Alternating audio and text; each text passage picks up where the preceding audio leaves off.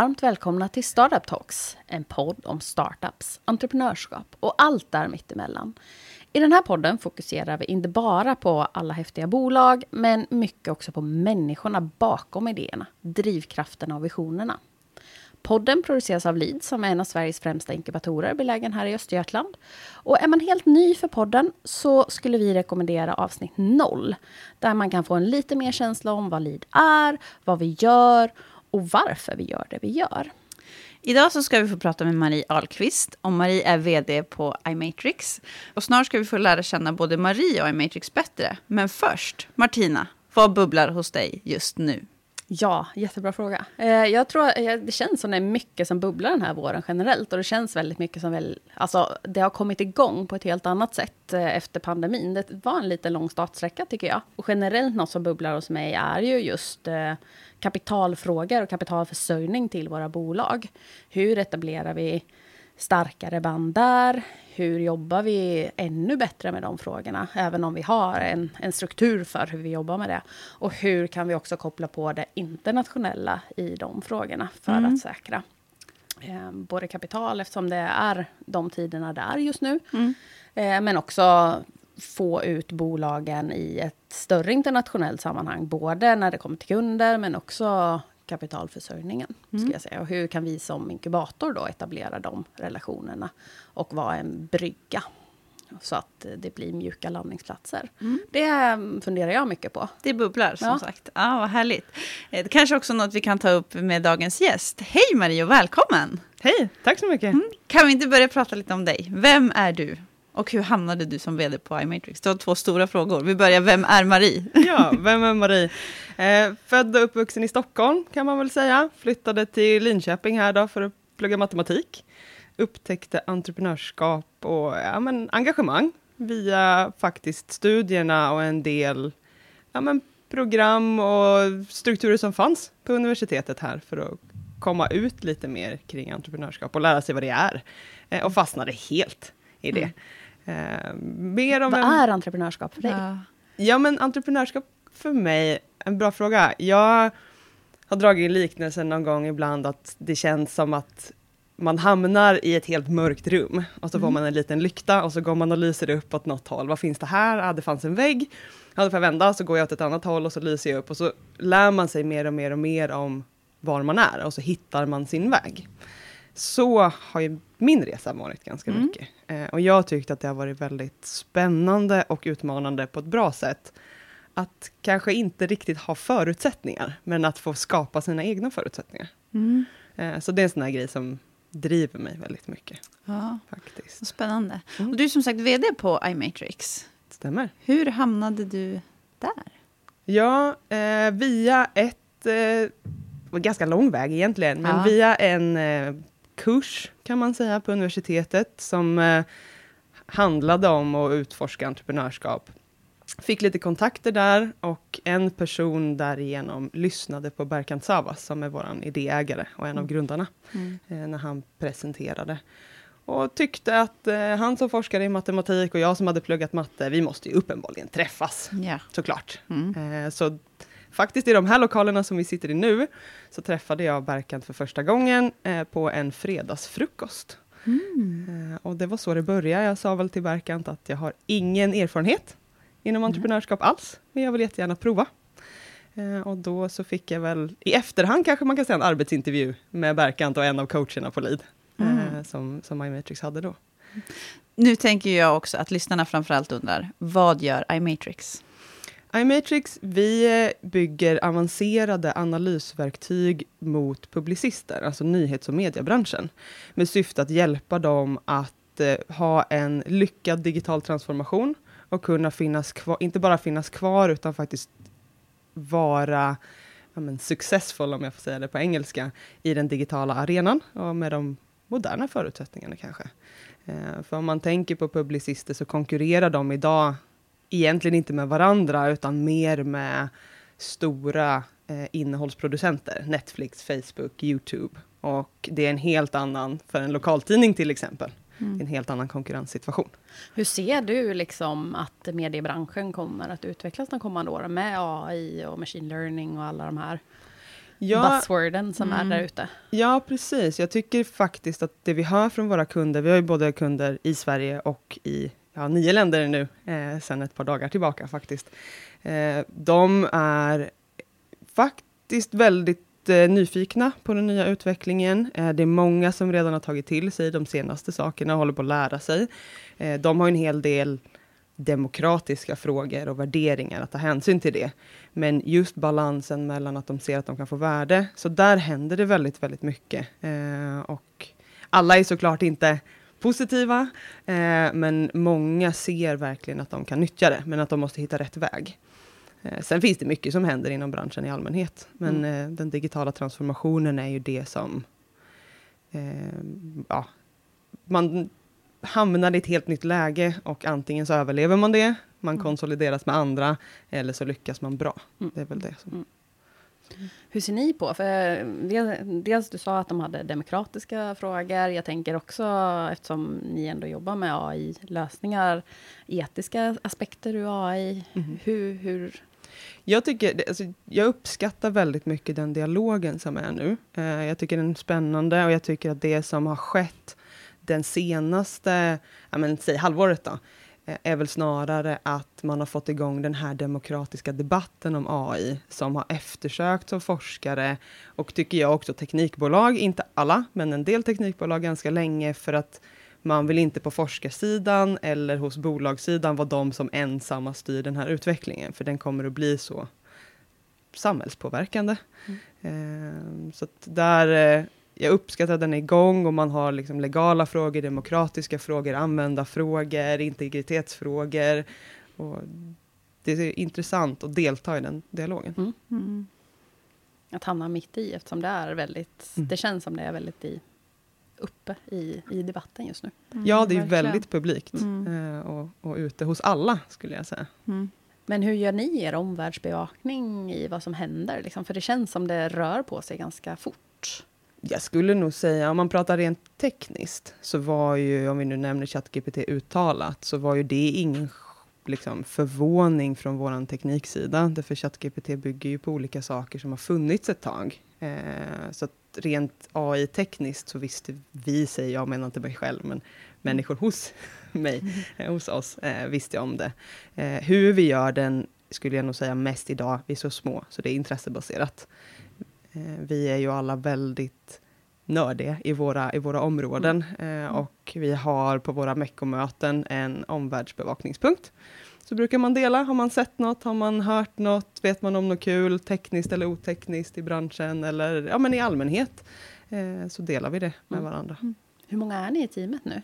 Vi är tio stycken anställda mm. eh, och har varit det eh, ett tag nu under pandemin. Mm. Och sen så har vi och växer vad vi kallar för vårt extended team. Så externa styrelseledamöter och studentuppdrag och lite sådana mm. eh, såna delar. Mm. Har du, du är ju VD på iMatrix och hur, eh, har det alltid varit självklart för dig att driva bolag? Eller var det lite att du halkade in på den Alltså, jag tror att det finns två svar på den. Det har nog ja och nej. Mm. Uh, jag insåg ganska tidigt att jag hade ett väldigt starkt driv att bestämma. Mm. Uh, så jag gick med i studentföreningens styrelse och satt där som ordförande och tyckte att här kan man styra och ställa. Och så insåg jag nog sen att ledarskap inte alls handlar om att vara en envåldshärskare. uh, så eh, där hade jag nog alltid haft en vilja att påverka mm. um, och landat i det. Uh, och jag tror att därför blev det när jag fick prova entreprenörskap en så otrolig kraft, alltså hitta något som verkligen gav mig ja, men glädje och, och energi och engagemang. Mm. Det är tungt ibland också, mm. men, men, det är väldigt kul. Mm. Du var inne på ledarskap och vad det är för dig. Vad är ledarskap för dig? Och hur är du som ledare? Eh, jag har inte landat i en definition av ledarskap för mig, mm. men för mig är det viktigt att se individerna. Mm. Eh, jag försöker egentligen strategiskt omge mig med människor som kan mer än jag om allt. Mm. Eh, kanske inte om att, att alla ska kunna alla punkter bättre, men har jag bara människor som är bättre runt mig, då tycker jag att vi är väldigt bra, eftersom jag tycker att jag själv är rätt bra. Eh, så jag försöker ha det som en medveten del, och då blir ledarskapet väldigt mycket att ställa frågor och att lyssna in, och att sen försöka ge en, ja men, en riktning, eh, mm. så alla kan applicera sig mot att men vad är det vi vill uppnå? Mm. Eh, och där håller vi på med ett väldigt stort arbete nu, att staka ut våran nya riktning för de nästkommande åren. Mm. Hur skulle du, för det, handl, det blir också en kulturfråga i, i ledarskapet. Hur skulle du beskriva er företagskultur på iMatrix? Eh, inkluderande skulle jag säga eh, att den är. Eh, vi får väldigt ofta bra feedback och man har högt förtroende för, för ledningen i bolaget och det värmer väldigt mycket när man får höra sånt. Eh, Vår kultur som vi bygger är öppen. Eh, man delar gärna mycket med varandra, man fokuserar på att stärka varandra och vi har ju mycket ja, men sånt här som att alla vet att jag har bränt ut mig. Liksom. Jag har ett st starkt fokus på att eh, stress och press aldrig får få de negativa grejerna. Att balans i livet. Eh, och det gör ju att jag tillsammans med andra driver de frågorna öppet internt. Mm. För att man ska kunna känna att börjar ditt liv inte hamna i balans, kom och prata med oss då, för då mm. har vi verktygen att hjälpa till. Mm. Och i ett litet ja, men snabbväxande bolag, det blir väldigt mycket ibland som man vill göra. Vi är väldigt ambitiösa. Och just att se till att man får den där, har man lagt väldigt mycket press ibland så måste man få lite återhämtning. Och, mm. och så. Mm. Hur gör du det själv? För jag tänker att det är mycket som landar på ditt bord. Även, alltså, ni är ett litet bolag. Mm. Hur hanterar eh. du det? Det är något jag fortfarande kämpar med. Jag har lagt flera år nu på att hitta metoder och processer. Eh, mitt största egna, min egna utmaning är att ta hjälp i tid. Mm. Eh, så jag har människor internt som vi sätter oss ner med planeringar och prioriteringar. Eh, och jag vet ju mina egna stressreaktioner och sådär. Mm. Och börjar jag se dem så förstår jag ju att nu, nu behöver jag ta hjälp. Mm. Men det är något jag fortfarande kämpar med. Mm. Eh, absolut. Eh, men det är också en sån sak internt att att kunna säga nej mm. till en kollega. Jag har inte tid. Mm. Eller hur viktigt är det här? Är det så här viktigt för mm. bolaget att jag behöver prioritera om? Det är någonting som vi övar på alla internt. Och att mm. acceptera att man får ett nej från någon. Det är inte mm. heller alltid så lätt när man vill att någonting ska göras. nej. Jag tänker just återigen till lite företagskulturen. För ni flyttade ju från oss på LID och till eget kontor under en pandemi. Mm. Eh, och jag vet att det var lite speciellt, men att ni också har lyckats väldigt bra i att, med det här med, för många är det ju svårt att jobba hemifrån. Men ni har behållit en bra, er företagskultur och skapat den egentligen under en pandemi. Ja, det var jätte, vi, det var jättesvårt faktiskt. Mm. Eh, samtidigt var det självklart att vi behövde göra ett ordentligt försök. När man gick in i eh, 2020 så var vi, ja men vi hade ett ganska stort extended team, men vi var bara fem personer som var ja, men, i kärnteamet och anställda. Och sen ner mot kanske maj 2020 och in lite på sommaren så dubblade vi teamets storlek. Och då var det ju fem personer över några månader som vi skulle onboarda med Hej välkommen hem till dig själv. Här är din dator. Eh, ja, vi får koppla upp dig, för vi kan jobba hemma och det är reglerna som finns. Mm. Och att försöka bygga, eller ens behålla vår företagskultur helt digitalt när teamet blir dubbelt så stort. Ja, men vi la mycket tid på att fika tillsammans, att ha spelkvällar, digital AV, försöka ja, men, se till att vi har både ja, men, dagsavstämningar, att alla pratar med någon varje dag, att vi, ja, men, hur mycket ses vi och hur mycket ses vi allihopa i någon mm. mening. Mm. Eh, och det gjorde vi faktiskt riktigt bra när, vi mm. la, när vi la den tiden. Mm. Känner ni att ha, ni har det även med er nu, liksom att det har satt en grundplatta på ett annat sätt än vad det kanske hade gjort annars? Värderingsmässigt ja, men när man nu går över till något som är väldigt mycket på kontor för vissa, mm. eh, som gillar att vara där, att det blir nästan nästan helt på kontor, man träffas väldigt mycket fysiskt, till att ha några som i stort sett bara är digitalt och sen hitta den hybriden. Ja, helt på plats, helt digitalt, ja men nu blir det nästa fas. Mm. He helt rörigt, nej men hur får jag säga? ja, men hybrid är ju svårt. Um. Ja, men det är ändå eh, den bästa lösningen för oss idag. Mm. För det ger den flexibilitet vi vill att alla ska ha. Mm. Det möjliggör att människor hos oss kan till exempel spendera en månad i Japan eller Sydkorea och jobba mm. därifrån. Eh, det möjliggör att vi kan rekrytera mycket bredare. Du måste inte bo i Linköping. Mm. Eh, men också att man, ja men, när jag var uppe i i Norrland och i snön ett tag. Ska jag en veckas semester och jobba där uppifrån en vecka. Det ger en annan typ av frihet. Mm. Faktiskt. Mm. Du nämnde rekrytering. Och jag tänker så här, vilken rekrytering eh, för iMatrix tycker du har gjort störst skillnad i bolaget? Eller liksom när ni fick in någon viss kompetens? Ja, kanske. precis. Är det någon, är något som, bara, som ah, wow, nu mm. är vi... Det är väldigt svårt att svara på. Jag tycker egentligen att alla våra rekryteringar har varit strategiska när jag tittar tillbaka på dem. Det har format teamet. Eh, ska jag välja någon i någon mening rekrytering så är det ju eh, när Berkant och jag hittade John och Kristoffer, de två andra grundarna av iMetrics. Därför att vi kunde, eller Berkant kunde bygga algoritmerna. Men John och Kristoffer som har en IT-bakgrund kunde ju bygga systemet. Så de vart ju nyckelpersoner i att ens göra den första lanseringen hos kund. Mm. Eh, och byggde, eh, mm. byggde det. Hur tidigt, för man vill ju, man pratar gärna om att hitta ett team och ett nyckelteam tidigt i fasen är en av nyckelfaktorerna för att lyckas mm. på sin resa. När, när kom Kristoffer och John in i er resa? Egentligen första gången vi träffade dem var väldigt tidigt. Mm. Eh, då höll vi på med, idag, helt fel saker. Ja. vi hade ju så många affärsidéer i början och har slängt massor. Eh, men vi träffade dem i en studentkurs. Vi var väldigt aktiva som projektpart i många studentkurser. Och sen så träffade vi dem igen när de skulle göra exjobb. Eh, det var ett år senare. Eh, och under deras exjobb så fick vi vår första affär. Och då var det ganska naturligt att börja dra lite i dem sådär successivt. Eh, men de fick exjobb hos oss egentligen för att de visade ett väldigt stort eget driv. Eh, och hade egna tankar och idéer och ville skissa på någonting eget. Eh, så i det så började vi bygga ett väldigt bra ja, men och kompetent grundarteam. Eh, inte på försäljning och entreprenörskap och saker man behöver för bolagsbyggande, men för att kunna faktiskt leverera. Mm.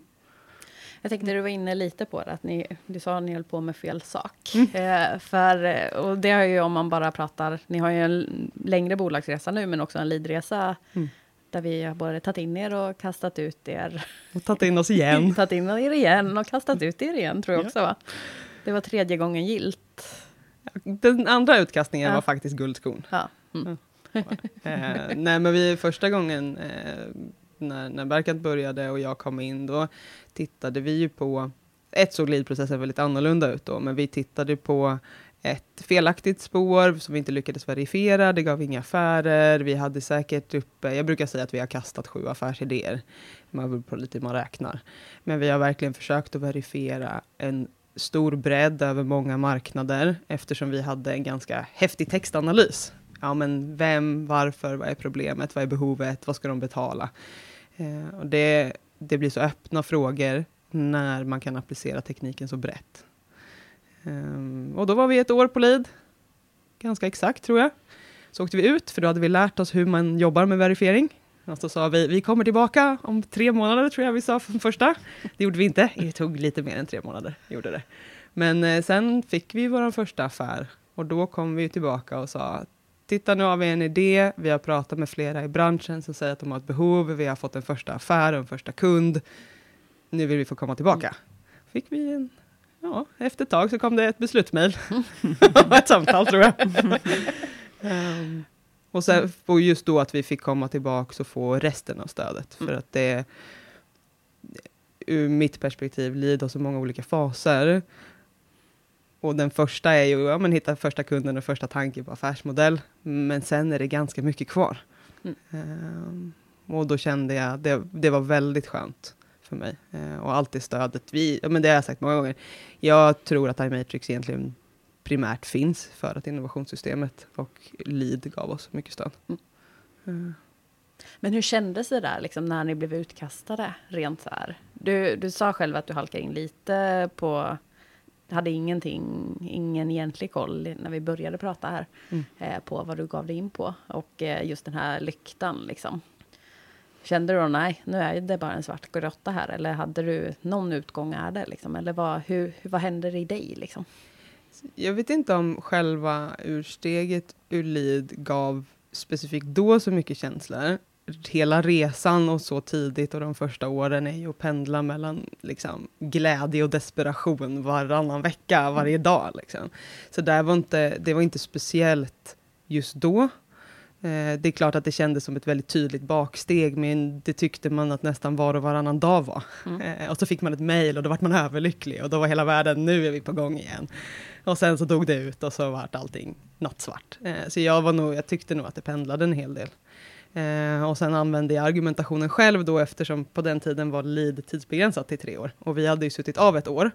Och det vi hade hört från äldre bolag var att det är ungefär när man blir men, är färdig med sina tre år som man behöver lead som mest. Och då kunde jag också använda argumentationen att vi kan inte sitta här och sitta av tiden. Eh, och det kändes faktiskt ganska bra. Eh, mm. Sen fick vi ju eh, i lite, vad får jag säga, utsparkningspresent. Nej, men vi fick ju faktiskt en möjlighet att komma tillbaka och pitcha på ett affärsforum eh, någon gång och, och sådär. För att få ja, men en, en chans att ha en, ett, ett till möte eller som mm. med lead under tiden. Mm. Och det var vi väldigt tacksamma för. Hur ser eh, er lösning ut i jämförelse med konkurrenterna? Det beror på hur man eh, tänker på konkurrenter. Eh, vi klassar konkurrenter i direkta och indirekta. Eh, och eh, indirekta är ju egentligen alla som gör textanalys, mm. kan ju på något sätt göra någon typ av autotaggning som är vår grundkärna. Eh, men direkta konkurrenter har någonting som på ytan kan se ganska likt ut, men där vi har mycket fler underliggande säg, datapunkter. Eh, vi har en egentligen kanske modernare teknologi och en mycket större möjlighet att ta nya språk. Vår kärna är språkoberoende, som vi säger. Eh, och det är inte min bild att konkurrenterna säger. Mm. Eh, men du pratade lite också i början om att eh, mediebranschen eh, och mm. kanske det som är traditionell media står lite inför eh, en förändring och eh, också lite att konkurrenterna numera kanske är Netflix och de är också lokalmedia. Liksom.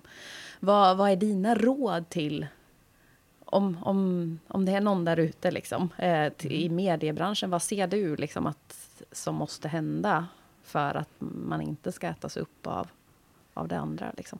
Jag ser att man behöver eh, faktiskt tillsätta människor och eh, personer internt som får ha ett tydligare driv i att välja och omsätta rätt teknologi internt. Eh, för det är, det är en av de största motgångarna som vi har haft, att det inte finns en tydlig beslutsfattare, även om vi kanske ibland hittar fem personer som alla har stora ekonomiska påsar men ingen vet vem som får ta beslutet. Och då ska de upp till ledningen och sen ska de upp till styrelsen och sen så ska de argumentera. Men det blir så långa processer. Mm. Eh, att man behöver hitta andra sätt att jobba där man faktiskt kan testa teknologi ett tag. M inte nödvändigtvis med syftet att behålla det för alltid, utan man måste våga prova lite saker. Mm. Samtidigt förstår jag också att det där skapar ju väldig rörighet i organisationerna. Eh, och de är ju, om man pratar legacybolag, så har vi ju ja, men, Norrköpings Tidningar här grundades ju 1756 eller 58. Så om man pratar om en lång bolagshistorik så har mm. ju oftast nyhetsbolagen det. De är ju bland de äldsta företagen som finns i sin region mm. oftast. Mm. Eh, och att prata om att saker sitter i väggarna är nog något man verkligen kan ta med sig där. Mm. mm. Så lite snabbare omsättning av, av teknologi mm. eh, och några som så internt får faktiskt bestämma och testa. Eh, vi ser en del av liksom, produktteam eller produktägare kanske, att man tänker om vad som faktiskt är produkten. Mm. Så journalistiken levererar innehåll till mm. ett produktteam som äger hemsidan, apparna, distributionen och hela de frågorna, mm. SEO-frågorna och sådär. Mm. Och att det är olika då, eh, att inte kanske den redaktionella sidan äger var ska artikeln ligga på hemsidan, hur ska det se ut och alla sådana mm. frågor. Mm. Vi, ja. Nej, men jag bara tänkte för, för att fortsätta, vad är er vision liksom, om vi ser Våran, eh, om jag säger mission, vilket mm. är lite mm. närmare, så är det att göra med, eh, mediebranschen datadriven. Eh, det är det vi jobbar mm. för. Eh, och i det bland annat att vi ska bli en eh, viktig komponent i deras ekosystem. På längre sikt så vill vi ha en ännu större samhällspåverkan och faktiskt kanske nå ut till, ja men på något sätt privatpersoner kanske. Det var en av grundpunkterna vi tittade på när vi startade, eh, som vi ville ha. Så vi har en vision som är provide insight and knowledge in a digital world. Och det, vi vet inte riktigt vad den tar oss sen. Mm. Eh, så den är ganska, väldigt högflygande. Mm. Mm. Vad gör Vad gör det när du vaknar på morgonen? Ja, den missionen gör faktiskt väldigt mycket. Mm. Vi kan knyta mycket till att vi faktiskt bidrar där Mm. och att kunderna säger att vi gör det. Eh, visionen ger mer den här behovet och möjligheten som vi har att vidga bransch.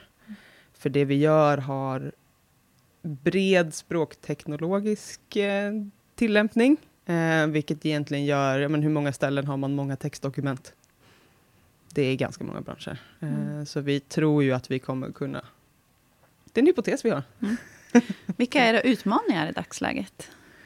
En utmaning är egentligen att vi i det här med att bredda bransch, Mm. är att vi får göra om precis det arbetet vi började hela bolaget med. Mm. Alltså, vi får ju ta alla de affärsidéerna och försöka generera liksom, 70 olika affärsidéer till och så ska man lägga all den tiden och det blir väldigt mycket verifiering. Mm. På, inte på ett sammanhållet spår, utan det kan ju vara inom liksom, statistik eller bank och finans eller e-commerce. Eller det, blir, det blir brett. eh, Mm. blir det. Och det är tidskrävande och det är, eh, som vi upptäckte från början, det är inte så lätt att hitta rätt. Nej. Eh, så det är en, en sån utmaning. Det andra som jag nämnde förut är lite att eh, genom att vi är ganska, men den här transformationen som sker, så idag tar vi lite first movers, kanske i varje bransch, eh, och branschen måste fortsätta att röra sig framåt för att vi ska få igång riktigt stora volymer på, i våra säljprocesser. Mm. Eh, För ni har börjat röra er internationellt. Du sa nio länder, va? Mm, vi Ja. slöt ett avtal för, för ett par dagar sedan eh, Mm. för eh, Portugal faktiskt. Som vi är väldigt stolta över. Så nu är det nio länder, längst bort är Nya Zeeland. Kul. Att vi, vi börjar på andra sidan Mm. världen bara för att bevisa att vi kan. Nej, det var inte alls så, så genomtänkt. Eh, men nio länder, när, när pandemin började där slutet på 2019, då hade vi eh, fått vår första kund i, eh, i Nederländerna, eller första internationella kund. Så då stod vi i Sverige och Nederländerna. Och sen under pandemin har vi lagt land efter land efter land. Alla utom Nya Zeeland i Europa. Mm. Hur är det att jobba med internationella kunder? Och vad är största skillnaden mot den, alltså branschen i Sverige? Vi har funderat väldigt mycket på det. Mm. Eh, vi tycker egentligen generellt sett att mediebranschen verkar vara mer, och nyhetsbranschen om jag ska vara specifik, verkar vara mer lika varandra över gränserna än vad man verkar vara med sin egen klassiska landskultur i företaget. Så om vi går till Tyskland så känns de mer lika bolag i Sverige än vad man, om man frågar andra, vad är affärskulturen i Tyskland, vad ska vi tänka på?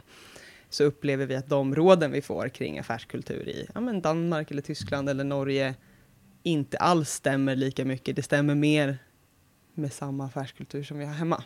Mm. Det finns absolut skillnader, men det är mer organisatoriska skillnader än affärskultur, är min Mm. bild än så länge. Mm.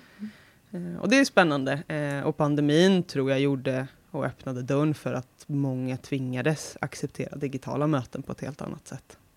Mm. Eh, då fick man göra så gott man kunde. Mm. Om vi går tillbaka lite till den här lyktan och vad entreprenörskap var. Ehm, och då gissar jag att nyfikenhet tror jag vi var inne på. Men vilka andra färdigheter tror du man behöver ha med sig för att, och egenskaper för att lyckas som entreprenör? Ur mitt perspektiv eh, så har jag nog tagit med mig många saker som, som Lid sa. Eh, stora öron eh, och ganska frågvis. Att hellre ställa frågor än att svara på frågor. Eh, jag har lärt mig att bemöta en fråga med fler frågor istället. Och då får jag svaren av den jag pratar med istället för att jag ska ge något svar själv. Så ja, men försök lyssna eh, och samla information. Eh, våga är väl också en sån grej. Att våga Våga sitta där och inte ha något svar. Våga boka ett möte när jag inte vet vad vi ska sälja. Jag har inget att sälja. Jag kan våga boka ett möte ändå. Så den, den delen. Och sen så har... Hur kommer man över det? För att det, upple- det är många som pratar om det. Ja. Eh, och när man aldrig har gjort det så känns det för många väldigt, väldigt, väldigt svårt. Och när man har gjort det känns det inte... Vad är, vad är liksom... Alltså, jag är fortfarande skräckslagen för det. Ja, men, jag tror bara... det är, eh, man får eh, också lite kanske acceptera att vissa saker där man inte kan måste man prova, börja jobba som andra som har gjort det säger att man ska. Eh, och då behöver man våga pusha sig själv lite. Det är fortfarande läskigt, tycker jag. Jag gillar inte att ringa kalla samtal. Eh, jag gör det ändå ibland. Eh, jag gillar inte heller nödvändigtvis att stå på scen eller sitta i sådana verifieringsmöten. Eh, eller jag är väldigt nervös innan i alla fall. Eh, men jag har också lärt mig för mig själv att om jag är nervös för någonting, det var jag ju för att gå med i iMatrix också, och var nervös för att bli ägare, nervös för att liksom anställa den första personen, alltså vilket ansvar tar vi? Det brukar betyda att det är rätt för mig. Det brukar mm. betyda att det är någonting som kommer att ge mig energi av att göra. För mm. jag gillar den här utmaningen, att få utmana mig själv och få växa. Uh, och får man ihop det, vilket lirade väldigt bra för mig, då, då förstärker det ju liksom sig själv, att mm. man hittar dem där. Har jag haft en period när jag haft, där man inte haft något att vara nervös över, då blir jag lite uttråkad också. Mm. Jag funderar lite, du pratar om att gå in som ägare. Man pratar ju ganska generellt att kvinnor äger mindre. Liksom. Mm. Um, hur, har du några tankar eller reflektioner hur det har varit för dig? Liksom? Nej, jag tycker mer och mer, alltså ju längre bolagsresan går, desto mer och mer relevant verkar andra tycka att det är att jag är kvinna. Mm. För mig har det aldrig varit en grej. Jag hade väldigt länge aldrig stött på. Det var ingen som kommenterade, det var ingenting jag tänkte på själv. Jag har nog aldrig riktigt reflekterat över det mm. eh, egentligen. Däremot när jag ser statistiken på hur men till exempel lite kvinnor äger av bolag eller hur lite riskkapital, riskkapital går till bolag som ens har någon tjej mm. eh, i, i ägarteamet, då blir man ju lite, lite besviken. Mm. Eh, jag var nog lite naiv och tänkte att det inte var så. Men det vill man faktiskt vara. Alltså naiv i den tanken. Ja. Men, det är ju, ja. Men sen hade jag väl mycket, alltså man hade ju så mycket show med sig själv och iMatrix mm. och allting i sitt eget lilla huvud eh, i början. Så det, har nog inte, det är nog också nu jag börjar titta mer på hur, ja men, jag får säga världspolitik, nej men AI är en sån där Kina mot USA, Europa känner att de ligger lite efter. Att den typen av frågor inser jag ju påverkar oss. Mm. Mm. Jag tänker, vilka råd skulle du ge då till andra kvinnor som är intresserade av att starta eget techbolag? Jag tycker teamet är viktigt. Och kommunikation är viktigt. Mm. Egentligen mellan människor. Eh, jag har ju insett att vi internt har väldigt olika sätt att kommunicera på. Mm. Och att lägga tid på att förstå varandra. Mm. Eh, mycket mer tid på att förstå varandra. Och göra sig själv förstådd. Eh, jag har lagt många, många timmar mer på det än vad jag någonsin har tänkt mig. Så, faktiskt. Mm. Men jag tycker nog för alla, att våga testa. För mig var det, det var inte självklart, jag bara fortsatte det var kul. Mm. Tog nästa steg. Ser du dig själv som en förebild? Nej. Fast jag har hört det från andra. Mm. Det gör mig lite obekväm. Varför då? jag har nog inte kommit så långt i min självbild att jag kan acceptera det. Mm. Äh, än. Mm. Äh, men jag har jobbat på det. Äh, men det är ju när man har tänkt på det, blir det ju såklart smickrande. Men jag har mer en vilja ja, men, själv forma mitt eget liv på mitt eget sätt och bygga min egen väg. Och att mm. det som står i vägen får flytta på sig. Mm. Så att, mm. Är det någonting, jag tänker så här karriärsmässigt för dig, liksom, för du gick ju från student till iMatrix mycket. Mm. Uh, och många går ju kanske en annan karriär där man jobbar på bord. Är det någonting du så här känner att du någon erfarenhet du känner att du missade? Eller hur ser du på? Nej, inte kanske missade. Eh, jag tror att jag för mig själv privat var ett väldigt bra läge. Ett, för att man är van att leva på CSN. Eh, och ett tag, det var ju för sig tidigare, så levde jag och min nuvarande man på bara mitt CSN. Eh, så det här med att inte ha vant sig vid att dra in en lön det var ju ganska skönt. Uh, och att när vi sen kunde börja betala ut lön i iMatrix, att ha ja, men CSN-nivå på lön. Jag vet att jag kan leva med CSN, mm. vad det nu var på den tiden. Uh, då kom man väldigt långt. Och det var ju såklart en milstolpe. Men eh, man, ur, ett bolag, om man har människor som bara får ut CSN-löner som grundare, då kostar man ändå inte bolaget så mycket. faktiskt. Mm. Om du skulle göra om den här resan eh, från mm. student till idag, skulle du göra något annorlunda? Nej. Alltså det, det, finns saker, i någon mening om jag skulle göra det igen, som jag har lärt mig att kunna vara mer effektiv på eller se. Ja, men man, man vet mer, man har mer kanske data att göra bedömningar mot. Men om jag hade backat så finns det inga saker jag ångrar eller tänker att det där skulle jag gjort på ett annat sätt. Mm. Eh, med det sagt så in, i, inte i något mått en perfekt resa. Men jag ser ju att jag lär mig av alla misstag man gör också. Mm. Så jag värdesätter ofta dåliga tider och misstag mer som lärdomar. Mm.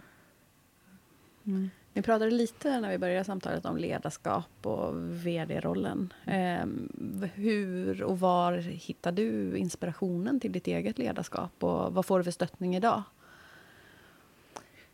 Jag har insett att man kan bygga sig ett ganska bra nätverk eh, och hitta människor som man själv är fascinerad av. Och kan man observera den så kan man också se hur andra gör och lyssna lite på människor man, man själv tycker är inspirerande. Eh, och det finns dels väldigt nära mig internt eh, och i relation till iMatrix, men vi har också på iMatrix haft mentorer, eh, både på LID och utanför LID, som jag känner ett väldigt stort förtroende för. Eh, men sen är det ju det här med att ta hjälp. Jag har ju haft frågor när jag kanske skulle ringt någon. Jag har människor att ringa, men man glömmer att man kan lyfta luren och så här, du, jag har en, jag har en fråga. Liksom. Eh, och jag tycker att ledarskap är jättesvårt, för det är mycket mer nyanserat än vad man... Det går ju liksom inte att förstå innan man har provat. Eh, så jag ser nog mig själv fortfarande som väldigt mycket nybörjare i det. Men med en stark vilja att göra rätt. Eller Mm. rätt. Bli bättre. Mm. Så kan vi säga. Hur är det att bygga bolag i Östergötland då? Eller i Linköping? Jättebra. Eh, jag tycker att man har ett väldigt bra nätverk här. Jag tycker att det finns, det finns så många människor att det finns människor jag inte känner. Och det finns mycket kunskap. Eh, men det är ändå inte så pass stort att man inte...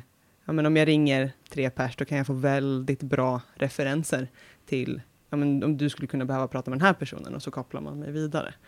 Så det finns en väldig styrka i det, tycker jag. Eh, sen är ju Linköpings universitet fantastiskt. Eh, har regionen Linköping och Norrköping och hela Östergötland blir en väldigt stark region i min världsbild. Att man också jobbar, inte bara från Norrköping och Linköping, utan att man faktiskt jobbar med det som jag tror heter East Sweden, eller i alla Mm. fall hette East Sweden. Ehm, så, ehm, och sen att LEED finns, är ju en, för oss, hela, hela starten. Mm. Är det något du skulle vilja ha mer av då? Är det någonting du saknar? Inte hittills. Eh, det har varit det under resans gång. Eh, generellt sett så upplever jag att vi har bett om det. Eh, vi bad lid om saker när vi satt där. Det Ja. hände. Vi vill ha det så här, eller vi tänker på det här sättet, eller vi behöver hjälp med. Så jag tror att mycket sånt, jag minns inte det längre för att vi ofta faktiskt söker stöd och får stöd. Eh, som bolag i alla fall är vi, är vi duktiga på det. Eh, jag tror att det var någon som kommenterade när vi satt på LID hur ofta vi bokade möten med affärscoacher som inte var våran affärscoach. Ja, men den här personen Mm. är specialiserad på det här, då tar vi ett möte med det när vi vill diskutera. Och att jag upplevde då att vi var ett av de få bolagen som faktiskt kanske nyttjade alla coacher eh, bredare. Så. Men eh, jag hör ju från andra om kapital. Det har inte varit en stor fråga för mig än och nu pratade du om det. Jag tycker det är intressant att, att det jobbas på. Eh, Men vi har inte haft, vi har inte sett den sidan, men det är nog den enda sån där som jag hör att man pratar väldigt mycket om som ett utvecklingsområde. Mm. Om vi blickar framåt då? Framtidsplaner för Matrix, vart är ni om fem år? Oh, var är vi om fem år? Eh, vi är betydligt större. Eh, vi växer eh, med åtminstone 50 procent per år, gärna 100 procent per år. Vi har tagit betydligt många fler länder. Jag ser ju att den här, eh, ja, men, att det fortsätter med fler länder, fler länder, fler länder och att vi då har växt väldigt bra i de länderna vi redan är i också. Så eh, marknadsdominerande låter väl både lite diktatormässigt men också lite trevligt. Ja, Får man säga det? Jag vill tycker det. Marknadsdominerande. ja. Men vi har också hittat och växt en affär i en annan bransch. Mm. Jag tycker det är ett grymt avslut om inte annat. Ja, men kan inte jag få fråga också? Lite Självklart. tips då, ska vi inte Ja, avsluta? det gör vi. Med tips till de som eh, sitter där och kanske fnular på en idé eller har druckit kaffe med någon forskare som är väldigt grym på, inom något område. Vad är dina tips till de personerna? i grund och botten hitta ett sätt att ta det vidare. Eh, om det är eh, eh, Lio innovation, som jag tror har bytt namn nu igen. Eh, eller liksom prata med, prata med LID, prata med de som finns på universitetet, prata med nätverk här. Prata, alltså det finns otroligt mycket stöd att få. Och jag, för sin egen tillfredsställelse så tror jag att det, du har inte committat något, om du, eller du har inte gått in i något förrän du faktiskt har gjort det. Så det värsta du har fått är att du har lagt några timmar och lärt dig lite mer. Eh, Så det är väl den här kanske våga. ehm, Och ja, men våga ta hjälp, våga hitta dem som vet hur man gör och vägarna som finns och de kan förklara för dig vad, hur går det till. Och känner man då att det där är nog lite spännande. då, då är man kanske lite fast på kroken sen. Mm. Härligt. Tack Mm. så jättemycket för att du kom och gästade oss. Jättetack Marie. Tack själva.